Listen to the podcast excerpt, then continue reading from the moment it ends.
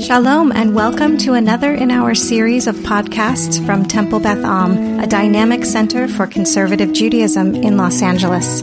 This is a recording of a Shabbat sermon by Rabbi Adam Kligfeld. It's hard even when we're truncating things to really get everything in in two hours, but we're committed to ending this on time. But we'd also be remiss if we didn't spend a few words, a few minutes, focusing one more time on you, Josh, and what you've done today and and who you are.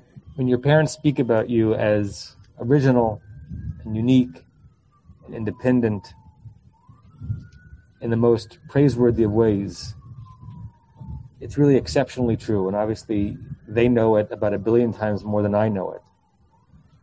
But I know it. I sense it from you from the first time you and I began to interact. All the ways that you've handled yourself through this time I remember certain things from our first meeting about the bar mitzvah a year ago in my office that just stuck out. I remember just if you would, you know, tell me a few things about yourself that I might not know otherwise. And the, you said to yourself, you said to yourself that I'm an independent thinker and I'm bipartisan. I don't think I ever heard a bar mitzvah student identify himself as bipartisan, which says something so subtly wonderful about how keyed in you keyed in you are uh, to some things that are very adult but are obscured even to many adults. You said you like researching your own sources and not just relying on anything that you read. And if you if you watch the TV and listen to the news, you would think that the world is only a terrible place, and that's true. And already at your age, you have expressed interest in going deeper than the headlines and being able to think for yourself it's clear that you're a person who thinks a lot about what is right and what is wrong. And both your parents have told me that they not only love watching you learn, but they learn from you. Which means that you're having influence not only on your peers, but also on your elders, as it were, who are getting a sense of how differently to think about life because of your influence. Your Dvar Torah was as witty as it was interesting and filled with ideas about how to think about the Parsha. You both connected to what is strange about some of these rules that those wandering Israelites had to be given as they were becoming a society, and also brought out from it something quite beautiful. In many ways, you're, you're, you're exceptional in subtle ways that are not always um, obvious.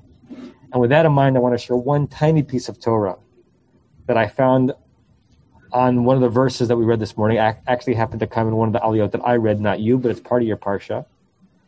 One of the several times that Torah speaks about tzitzit comes in this week's parsha. The verse was Gedilim taselach, make your make little fringes on your garment. Al arba kanfot on the four corners of your uh, of your garment. And there was a rabbi, a Hasidic rabbi named Rabbi Yechezkel of Kuzmir. He lived in the 18th and 19th century. He was the first Rebbe of the dynasty that became the Modzitzer Hasidic dynasty. They still exist, mostly in Jerusalem.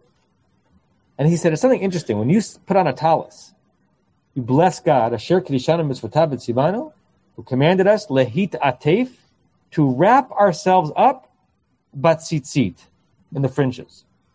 But when we're wrapped in this, right? In fact, when I say the bracha, I actually put it over my head. I wrap myself. I'm not really wrapped in the fringes. I'm wrapped in the garment. He says, why isn't the blessing lehitatev to wrap yourself batalit in the garment?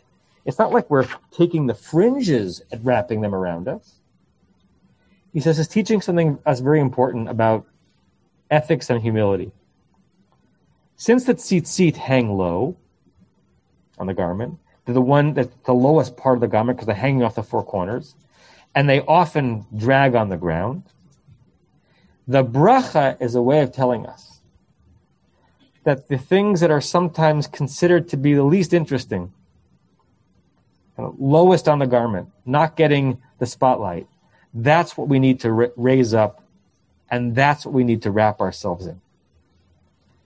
Josh, you represent that you find a way of raising up aspects of thinking, even aspects of Torah reading that you could very easily overlook as the as the as the bottom dwellers. You made every pronunciation correct, as we discussed this week.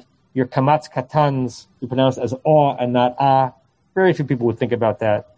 You put every stress on the right syllable. Those are the tzitzit, the things that kind of hang low, and you raise them up and you wrap yourselves in it.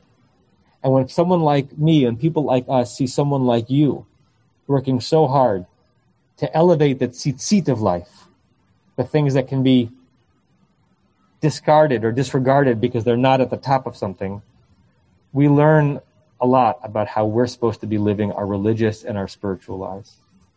So I want to commend you for maintaining your humor and bringing us your wisdom on this very different way of becoming a bar mitzvah. And although these masks kind of block our facial expressions, I want you to know that we are smiling broadly behind them. And we're proud of you. And we're proud that we share a community with you. And we're proud that we're going to live in a society where someone like you is going to grow up and lead and contribute. And so I hope you feel very proud of yourself as you think about what you've accomplished today and the influence you've had on all of us. And I wish you a mazel tov. You have been listening to another in our series of podcasts from Temple Beth Am, a dynamic center for conservative Judaism in Los Angeles. If you enjoy these podcasts, we invite you to write a review on the Apple Podcast site or wherever you get your podcasts. For more information about Temple Beth Am Los Angeles, go to tbala.org.